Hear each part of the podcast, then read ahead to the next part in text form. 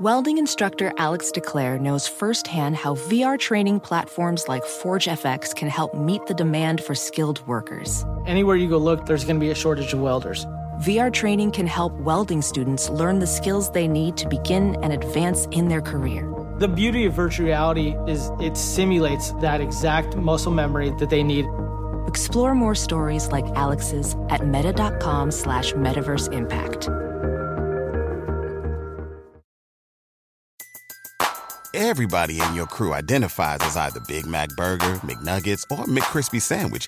But you're the filet fish Sandwich all day. That crispy fish, that savory tartar sauce, that melty cheese, that pillowy bun. Yeah, you get it. Every time. And if you love the filet of fish, right now you can catch two of the classics you love for just $6. Limited time only. Price and participation may vary. Cannot be combined with any other offer. Single item at regular price. Ba da ba ba ba. Episode 199 and a half The Bowery Boys Behind the Scenes. Hey, it's the Bowery Boys. Hey. Support for the Bowery Boys is provided by our listeners. Join us for as little as a dollar a month by visiting patreon.com slash Bowery Boys. Hi there, welcome to the Bowery Boys. This is Greg Young. And this is Tom Myers. We're doing a self reflective experiment here by design. Of course, if you're looking at your podcast feed, you're wondering, hmm, shouldn't this be episode 200? Well, since 200 is a very, very big deal, and For us. for us, and it- we're planning on doing an extraordinary topic, we wanted to spend a little bit more time in our research and production process. And on top of that, we've got a book coming up. Indeed, there are so many things that we're celebrating over here. This very week, uh, we handed in the second draft, which is basically the final draft of the book. And we're right around the corner from episode 200. So we thought we would just stop and put out a very special episode of The Bowery Boys in which we take a moment to stop and look back at the previous 99 episodes. Maybe we won't be going through all of those, um, but just to sort of stop and reflect about New York history as it's been told on this show. And to give people who are new listeners, because we know that there are some new listeners out there, give them some direction about some episodes that they might want to tune into because I think Greg and I will be quizzing each other about the very best of those 99. Yes, we will in fact be curating our own back catalog for you.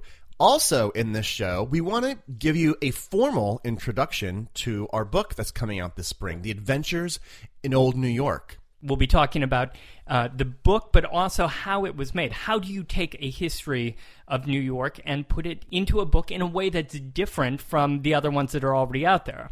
So, we'll walk you through the story, the behind the scenes of the book before it hits bookstores this spring. And for the grand finale, in fact, the final words of the podcast, although don't fast forward, the final words of the podcast, we will reveal the subject of episode 200. Which is all really like full of suspense or incredibly self indulgent. So, if you haven't guessed already, this is a more this will be a more podcasty type podcast than perhaps what we usually do. It's a big grab bag, but we think you'll enjoy it, especially if you've been a listener of the Bowery Boys. So join us as we take you behind the scenes of the Bowery Boys.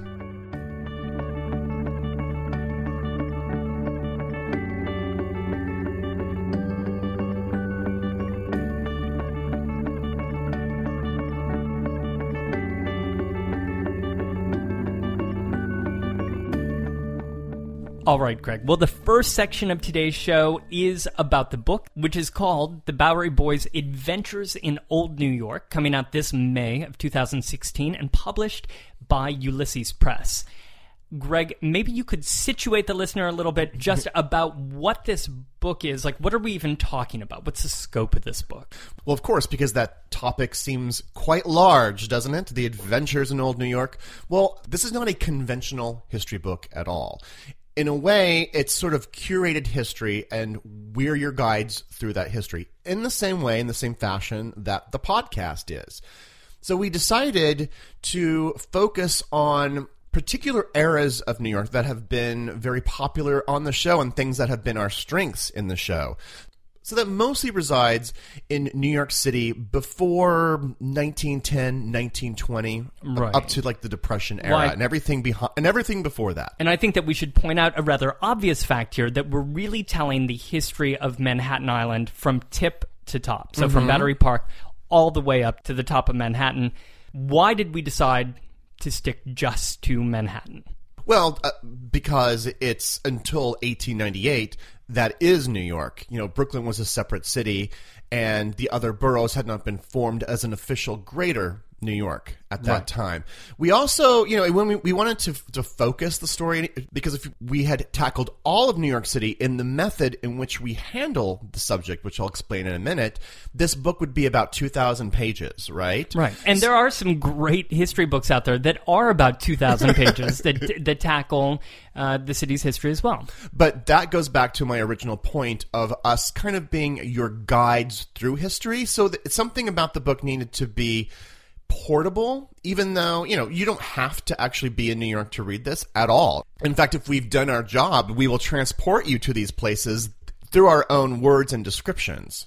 The other four boroughs will be featured in the book, but uh, the main focus here will be Manhattan. So, one of the challenges that I know that we faced immediately, because uh, Ulysses Press came to us a year ago and asked us uh, to work with them on a book, and we looked at each other. Um, I can't remember which which show we were working on at the time. It was last March. Uh, so uh, around the time that we came out with the Little Italy show, I believe. So back in last February or March, and we went into their offices and talked about writing this book, but it just seemed so massive, you know, as as a project and as two people how to produce this book. And so we came up with a strategy. Yeah, I mean, it's interesting the whole idea of podcasters creating books. I mean, a lot of famous podcasts do have books, some of them more successful than others. Such as like Grammar Girl. Yes, like Grammar Girl is actually like it's a great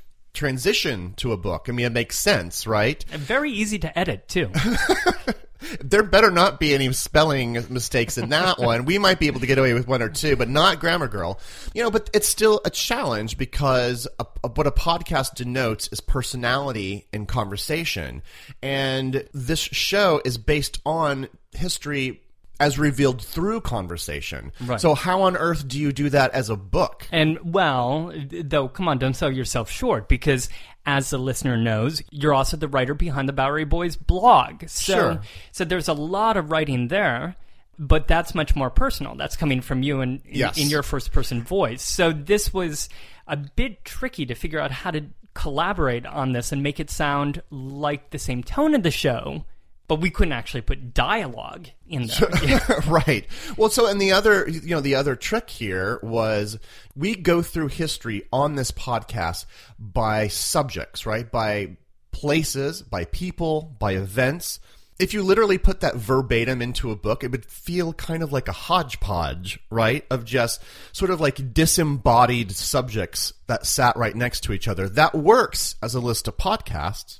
You mean like we can jump from Orchard Street to the Flatiron Building? Yeah, exactly. In the Something like two that. weeks, yeah. So that would be a little tricky in a book and a little disorienting, and I can't imagine too appealing, right? So we needed to come up with a through Well, unless line. it was, I'm sorry, unless oh. it was a collection of stories.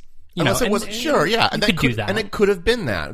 So this is a neighborhood by neighborhood history from the base of Manhattan to the top, and each neighborhood has a couple focus uh, or features in it, and then a, about twenty or so points of history. These are places that are historically relevant, sometimes very famous, and sometimes often overlooked. The key focusing component here with this book as we put it together is what you just mentioned, neighborhoods. So it's Right. actually, in a way, it's a book about 25 characters, and those characters are neighborhoods. Now, granted, we're, we're taking some liberties and actually we're clumping some neighborhoods together because there's very small neighborhoods that, mm-hmm. that get bound together. But if you Which look at which neighborhoods did we clump? Well, for instance, Washington Heights and Inwood and Sugar Hill all get clumped together because they are they reside in Upper Manhattan, so they have similarities in their stories, right? And didn't Chinatown and Little Italy get clumped together? Oh yeah, well, I mean that's it's almost impossible to divide the two. The, the stories are Right. intertwined, right? So 25 chapters. And the way that we wrote this is that you wrote the first draft uh, and then passed it on to me to edit. So you were out on the city hunting these points of history down. Which neighborhood, uh, I have to ask, proved to be the most challenging? Ch- Well, there were certain neighborhoods that surprised me that maybe I hadn't given a lot of thought that we haven't actually spent a lot of time on in this podcast, like Tribeca. Actually has an extraordinary history, and I feel We like it's haven't spent that much time. I guess we haven't, have we? No, I mean there's so there's a, there's so many interesting stories, and the architecture over there is so fascinating, and how it connects with the whole city is actually very very pivotal. But it's a quote unquote quiet neighborhood when you compare it to say Times Square mm. or the Lower East Side. Mm-hmm. Now the Lower East Side is probably one of my favorite chapters too, because again, once you take this particular focus, which is old New York, but you put our perspective on it as people who have actually lived there, I was really able to look at these places that I had seen for years and find these brand new stories. And this was sort of the crux of us doing the Bowery Boys podcast anyway, right? The idea of like, we wanted to tell stories to change people's perspective on the Right. city that they visited and lived in. And we did a show, number 183, on Orchard Street and life on the Lower East Side. That was in the end of May Mm-hmm. last year. I, th- if correct me if I'm wrong here, but weren't you writing the chapter at the same Yeah. time that we did that book? So we were trying to line these up. Yeah, so we didn't do the for the whole year last year, but that one was a great example of where it kind of lined up with the book. Now, I, I'm sorry, I skipped your question. Most Right. What was my challenging, question? The, the most challenging neighborhood, I'd Right. say. Um, you know, it's I'd have to maybe it's a tie between something like the Upper East Side. Mm-hmm. Maybe it's all the East Side actually, the Upper East Side, and then gr- the Gramercy Park, Murray Hill area. That was challenging. I thought that chapter came out well. Oh, I think I think it came out well, but it was you, each of these neighborhoods, as hopefully will be revealed, have a particular personality, or maybe two or three personalities. Maybe they're they have multiple personalities, right? but it, I think we I just had to drill down a little bit further to figure out what the personality of say Murray Hill really was, Right. especially when you're looking at something hundred years ago. Right, because we're not talking about Murray Hill today. Um, Mm-hmm. Or even drag King Murray Hill. We're talking. No, we, we were talking. that'd be awesome if we did, though. Um, because really, we took history up till 1920s and 30s with maybe a, a reference to something if it was really important that happened in the past couple decades. So, in talking about the East Side, we were talking about Revolutionary War history.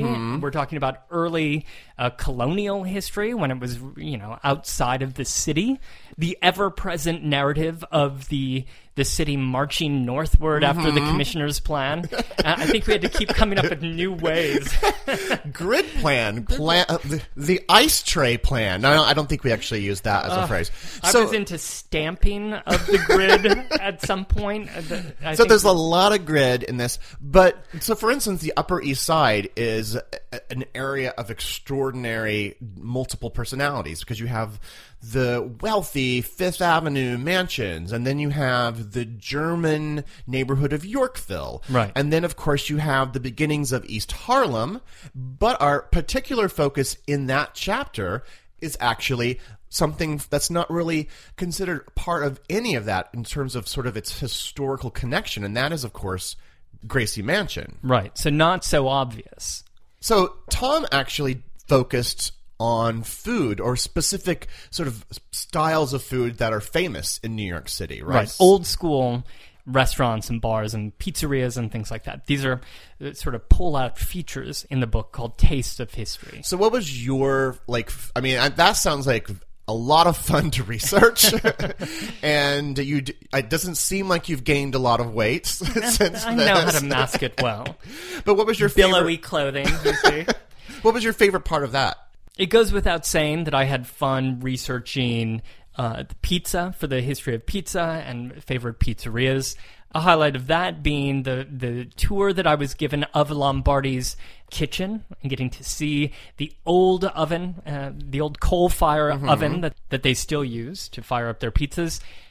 And also wandering around some of the big old fashioned restaurants in Midtown, from Sardi's to the Russian Tea Room to the Oyster Bar. You know, there are these fabulous places that I think we sometimes overlook because or we write off some of them as overtly touristy. Yeah, I mean they're they're not places that we would you know go in for a date necessarily, but these restaurants have direct connections hmm. to the old days of New York. So if you want to both see, feel, and taste old New York, these places are still around. One last thing I wanted to ask you, and then we'll wrap this up. One big element here that we haven't even addressed are the photos. There are going to be mm-hmm. hundreds of photos Yes, in this so book. It's daunting. And I want to thank our publisher, Ulysses Press, for allowing us to have all of these images. Uh, many of them, I would say most of them, are actually from the 19th century. Right. And so you were researching, hunting down these photos in various archives. all over the place things that you know we, that we could use that were in the public domain but that uniquely illustrated things that were in the book Let me ask um, for anybody else who's listening who might be working on their own history project, uh, where can you go to find old photos of New York that you can use in projects? well there's um I mean, thank God we live in an age where there are these huge collections of online archives. Anything from like Wiki Commons, for instance. The Library of Congress is, of course, a valuable resource as well. And now, a special thanks to the New York Public Library, who just offered up a whole host of public domain images. You can now go to their website and search specifically on uh, public domain, and they encourage you to uh, to use these for publication, to distort them, to remix them, to do whatever you want. um, and so that has been an absolute godsend for this book, I'd have to say. And so we will continue to thank the New York Public Library over and over throughout the next few months. Indeed, we will. But you were also out there with the camera snapping photos yourself. Sure, I saw yeah, you. yeah, yeah, oh, yeah. There's some original photography, and I have to thank my sister because she got me this really nice camera at a Black Friday sale, and she she went to a Walmart and she like stood in line for four hours, and they only had like six cameras. I think she may have gotten into a fight. She may have had to claw her way through crowds to get this camera. So, uh, you, so so it's uh, thanks to Tamara for that. So. And thanks for letting us uh, tell you a little bit about this book and the process of putting it together. The book is called The Bowery Boys Adventures in Old New York. It comes out in May of 2016, published by Ulysses Press, and available at Barnes & Noble and on Amazon, of course, even right now for pre-order. We will be having some events in New York that we're really excited about. We're putting the finishing touches on one, a big launch party. And if you go to the website, BoweryBoysHistory.com, and sign up for the newsletter, uh, we will be letting people know about that when we have those details finalized. And now we're going to turn our attention to the last 100 episodes as we build up to our big 200th episode. The which will reveal. yes, which we'll reveal at the end of the show and then we'll release in a couple weeks. We wanted to look back fondly upon the last 99 episodes. So we're going to go through that list and give you some little insights and secrets, even about some of the recording, and also talk about the ones that were the best received, um, the ones that are The are biggest hits and the biggest flops. and the personal favorites of ours. We will reveal all of this and more after the commercial break.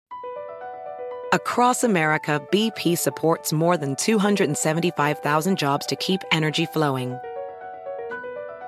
Jobs like updating turbines at one of our Indiana wind farms and producing more oil and gas with fewer operational emissions in the Gulf of Mexico. It's and, not or. See what doing both means for energy nationwide at bp.com slash investing in America. On April 19, 1995, a federal building in Oklahoma City was destroyed in a domestic terrorist attack. Just days after the bombing, America discovered the perpetrator was right wing extremist Timothy McVeigh, whose mindset and values are still very present today. It's an American tragedy, but one I still remember very vividly. But there is so much more to the story than what you might remember. Take a deeper look into this moment of history with the podcast Homegrown OKC, hosted by Jeffrey Toobin and based on his book. The Homegrown OKC podcast is about better understanding the political environment in our country today. In particular, I found fascinating all the original archival footage used in the show, sounds which brought me back to that time, but with a richer understanding of events. These episodes were thrilling to listen to. That's Homegrown OKC. To listen, search for Homegrown OKC in your podcast app. That's Homegrown OKC. In the decades before the Civil War, slavery's grip on America tightened. But soon, a diverse group of abolitionists, both black and white, began to construct a clandestine path to freedom for the enslaved. Hosted by Lindsay Graham, Wondery's podcast, American History Tellers, takes you to the events, times, and people that shaped America and Americans, our values, our struggles, and our dreams. In the latest series, American History Tellers explores the Underground Railroad, a covert network of secret routes and safe houses operated by men and women committed to helping enslaved people escape bondage in the South. Fugitive slaves and anyone helping them face terrible violence and even death if caught. But for those brave enough to risk the journey, the Underground Railroad offered a path to the northern states and Canada, where their freedom was assured. Follow American History Tellers on the Wondery app or wherever you get your podcasts. You can binge this season's American History Tellers, The Underground Railroad, early and ad-free right now on Wondery Plus.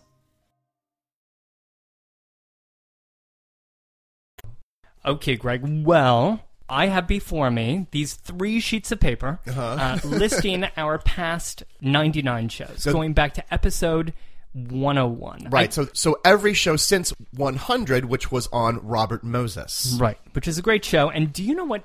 Do you know the date of the Robert Moses show? I'm frightened to even place a guess. It was in March, March 19th, 2010. so six so years ago. six years of podcasts we're about to we're about to ruminate on here. So the Robert Moses show was a big one for us, and I think that that was the first time that we hit an hour. Yeah, yeah. I mean, it We seems weren't like so we- long-winded back then. I mean, that was a incredibly huge topic, and we're very proud of that show. And it, it, it continues to be one of our most uh, listened to and enjoyed. I think. Well, I I don't know about enjoyed, but it's listened to. That's true. and it's it's pretty important. I mean, he is obviously one of the big figures, um, and we'll be coming back to him in a few minutes here. So, a couple months after the Robert Moses show, we did our first mini series, which was a mini series in the summer of 2010 on transportation. And we, you know, we didn't tackle things like taxi until many, many years afterwards. But what was interesting about that is we did it in a sort of, sort of chronological way because we started with the Staten Island Ferry. So I, that was a solo show. So I got to talk about the earliest forms of transportation. not to mention Vanderbilt, Mm-hmm. and then get into the elevated railways, which were the precursors to the subway. After that, there was a, another solo show, a, a quirky show about cable cars and monorails. But then Monorail, monorail. monorail. But then after that comes, I think, correct me if I'm wrong, Tom, the number one most downloaded Bowery Boys podcast of all time, which is not surprising, which is the first part of our New York City subway show. There is so much interest in the history of the subway. We should return to that as a subject, but Well, it was the most downloaded of that year. Continues to be the most downloaded of 2010. Mm-hmm. in 2010, we also finally, I don't know why it just took us so long, finally did a show on Times Square, which endures, um, I think, a lot of people who are visiting New York for the first time and are just looking for something to listen to about New York. I think a lot of people go to that one, that show first. And that was fun because the history of Times Square is not just Broadway theaters. It's not just the New York Times office, uh, but also the the great hotels and the restaurants, the lobster palaces that surrounded the square. I mean, the era of Times Square history that, that I am the most fascinated in is actually this era right after it got named Times Square for the New York Times. 1904. Yeah, uh, until about 1930 when it really became this huge mecca where it's when it's still trying to find itself. So, for instance, you had like automobile dealerships that were there for a time. Um, which made sense because it had been Longacre Square Yeah. before the Times building opened in 1904 and was the center of the carriage making Mm-hmm. And some of that lingers west of Times Square. It's it's amazing when you go visit those car dealerships that are in far Hell's Kitchen. 11th Avenue. Yeah, are a, a kind of a remnant Right. of of that industry of kind of like where it ended up today. Not to mention the, the whips and saddles along the gay bars on 9th Avenue. What I also like about this, that old Times Square period, like from 1910, 1920s, 1930s, it's before, of course, Times Square is inundated with electric signs, right? So it just the look Mm-hmm. They the were feel. starting. Oh, they were definitely starting, and they were a great many, right? Because then the movie theaters and the Broadway theaters had to compete with these electronic signs. So it went completely ballistic by the 1940s. But I mean, that to me is the favorite, my favorite moment of Times Square history. ballistic by the 1940s, then how would you describe what we have today? Because it's even over. it's it's more than ballistic It's because hyper. It's, it's kind of an homage to that. Right? Yes, it is. But moving on from Times Square, a few months later in 2011, you recorded a solo show. A very peculiar show in light of today. In April of 2011, I recorded a short history of Trump. and Donald and, and you know, I mean, it wasn't done in, in a political fashion, even though at the Well, he was beginning, playing around with with running well, in yeah, 2012. I mean, the reason I think I did it is because he was like flirting with the idea of running, which he ultimately did not, at least back then. But I did talk about sort of like where his money came from because the interesting story to me is because his father, Fred Trump, was a real estate developer, and there are thousands of homes in Queens and Brooklyn that are Trump homes that were constructed in the 40s, 50s, and 60s. Right. And I find that connection really interesting because, because of course, we think of him as a glitzy brass millionaire who only focuses on big dynamic and luxury building. So it's like a it's an it was an interesting dynamic and that was my favorite part of that show. Let me ask you, Greg, how was the reaction to that show? I would say it was it was probably one of the worst received shows. Not because I think people thought I had done a bad job, but I think they were like, we don't want to hear about this person. So I mean, we got we really got nasty emails yes, about that show. Probably probably one of the worst, at least in terms of the reaction. But I still stand behind the information. I think it's an interesting show to listen to Mm-hmm. in light of politics 2016. It is also one of the few shows that deals with much more recent history. Oh yeah, that goes all the way up, of course, into the 1990s and some of the the developments that he did then.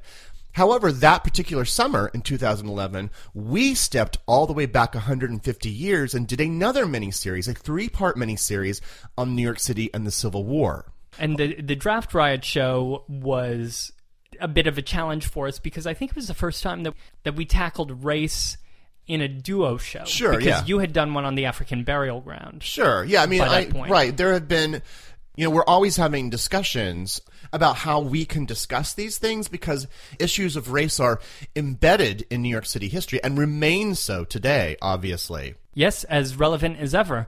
In the case of the Civil War draft riots, you know, it required it required discussing how New York was not necessarily like the rest of the the North and the lead up to the Civil War and during the Civil War, New York had people who were Union supporters, of course, but also had many people who were sympathizing with the South for many different reasons, including that businesses in New York City had economic interests uh, tied to the plantations. And one of those supporters would, of course, be the subject of episode 126, Fernando Wood, the scoundrel mayor.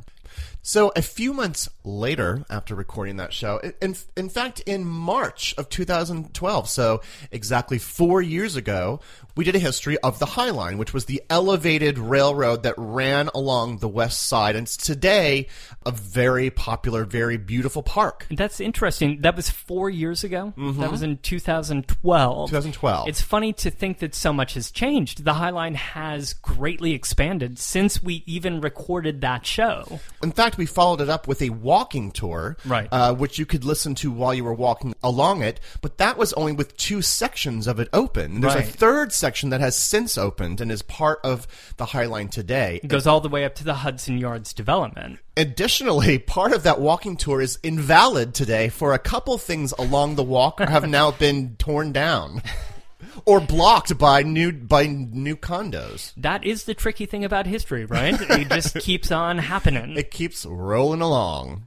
Off the top of your head, can you think of other subjects that we've recorded, Greg, that have changed, that are already um, historical artifacts of their own? Well, interestingly, just a few months after that, uh, we record our show on Rockaway Beach Ah, yes. in the summer of 2012. That was before That was odd timing. It was very very unusual timing because of course then that fall came hurricane sandy.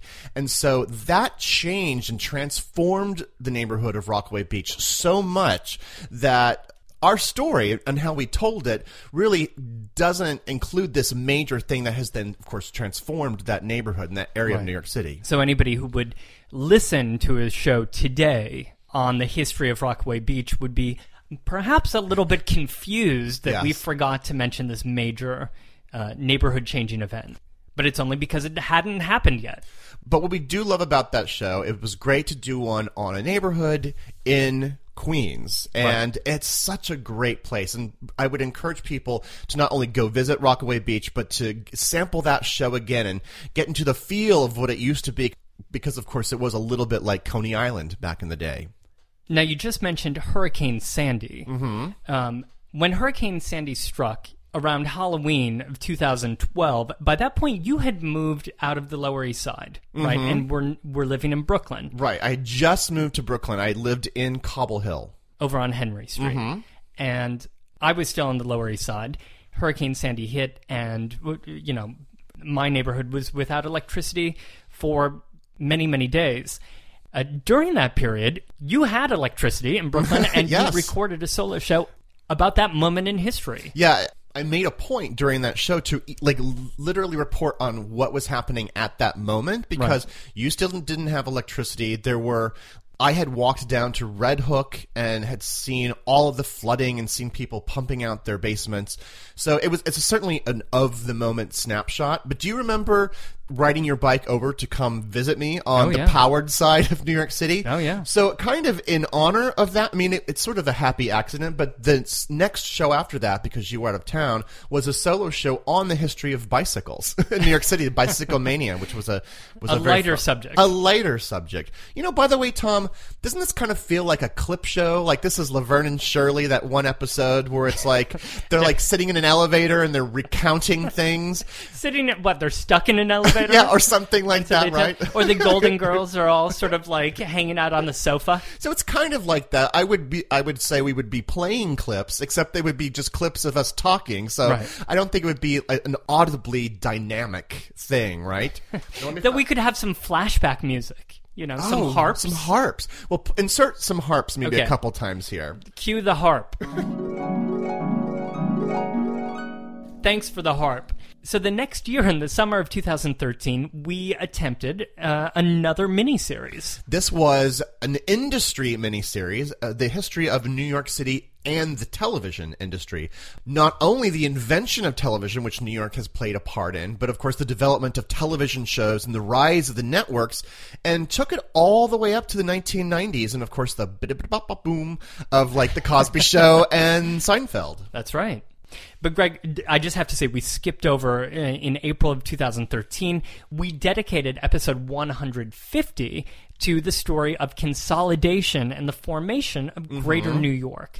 And we dedicated that important number to that important topic because it's something that I think many people overlook today. The fact that New York was just Manhattan until 1898. I mean, I would say it's one of the most important events in New York City history, obviously, but a pretty darn important in American history because it was a story about stitching together these large cities into one gigantic metropolis and the sort of trials and tribulations of getting Brooklyn and New York City together as siblings and the creation of the other three boroughs. and the sense of loss that Brooklynites felt at the time. You know, so many people didn't want to lose their identity, Right. right? To mm-hmm. to the big city across the river, across the bridge.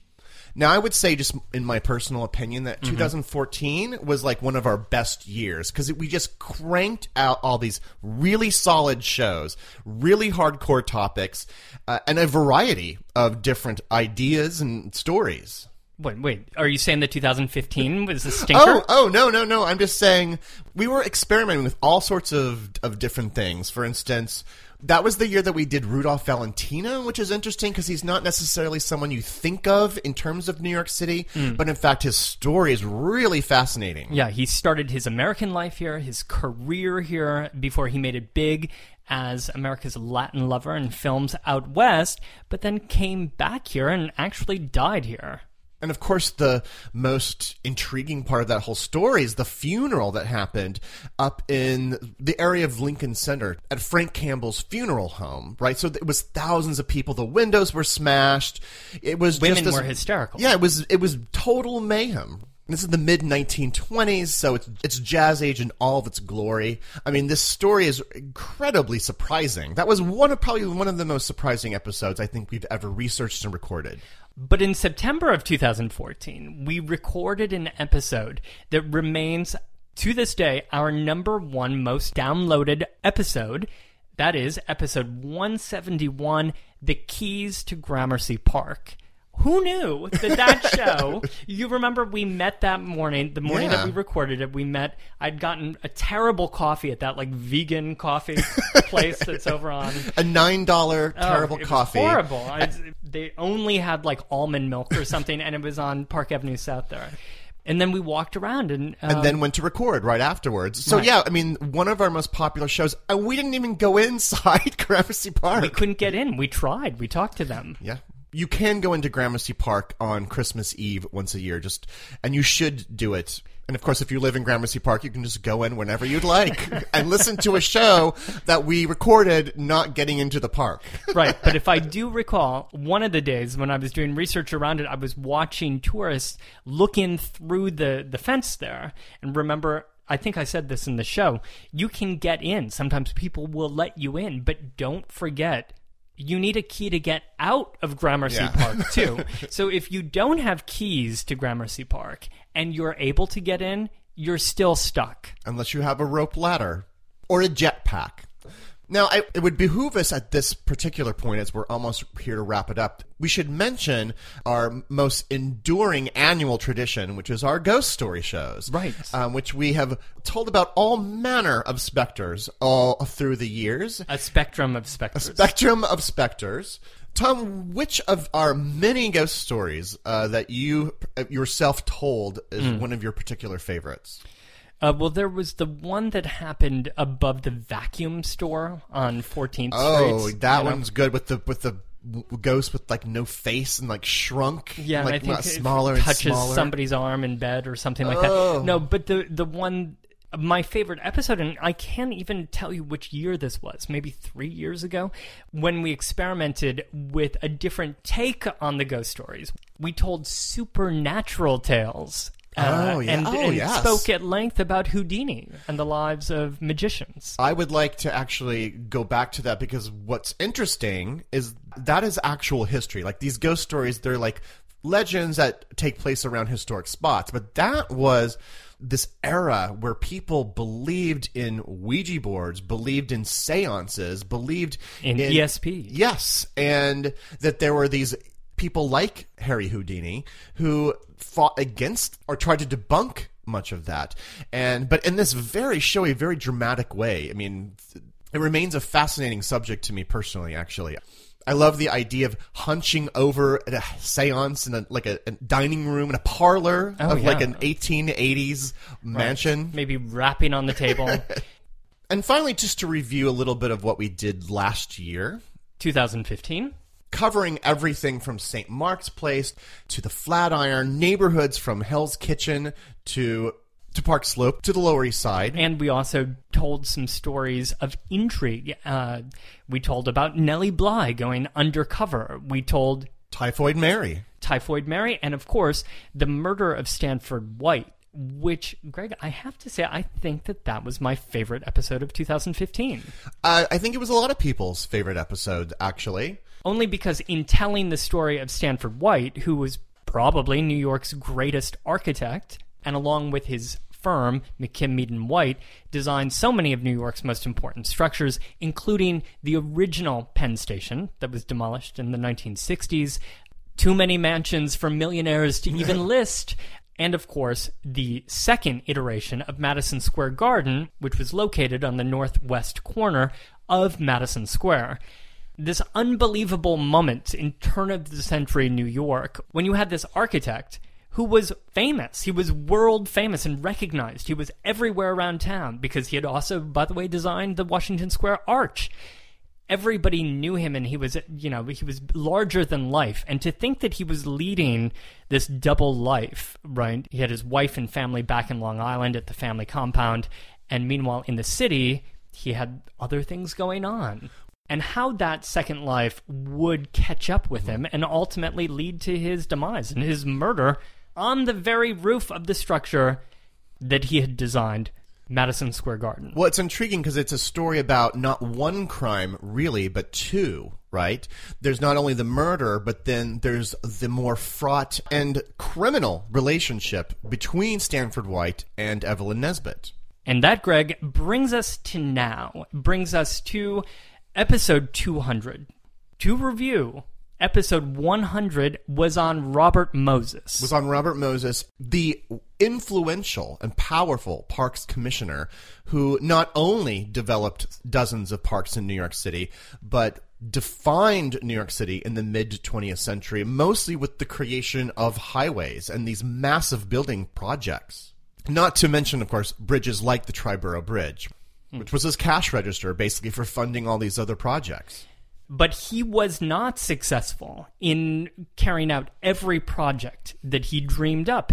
So many of his projects, especially these highways, were so destructive to neighborhoods, right? At the same time, they helped New Yorkers get around and facilitated uh, the, the use of automobiles in the cities, which was so necessary. But he was not successful in each of his endeavors, and that was because, largely, of some community opposition. So we thought, as a companion to our episode 100 that we would look at the other side of the coin essentially mm-hmm. during this period and look at the leading voice, the leading person in the drive to saving many of these New York neighborhoods, neighborhoods that were under threat of these huge plans by Robert Moses. So in two weeks, you will get episode 200 on Jane Jacobs.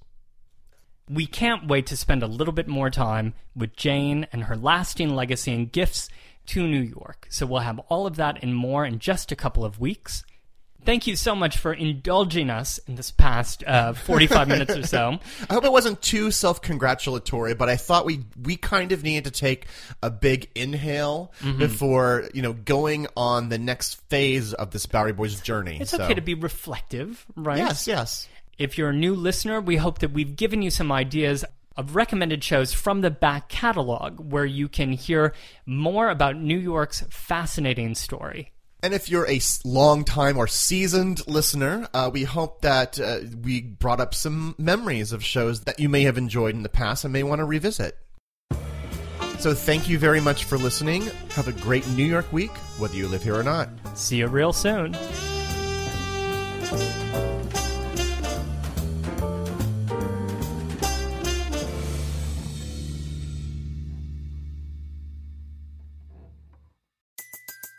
Everybody in your crew identifies as either Big Mac Burger, McNuggets, or McCrispy Sandwich. But you're the filet fish Sandwich all day. That crispy fish, that savory tartar sauce, that melty cheese, that pillowy bun. Yeah, you get it. Every time. And if you love the Filet-O-Fish, right now you can catch two of the classics you love for just $6. Limited time only. Price and participation may vary. Cannot be combined with any other offer. Single item at regular price. Ba da ba ba ba.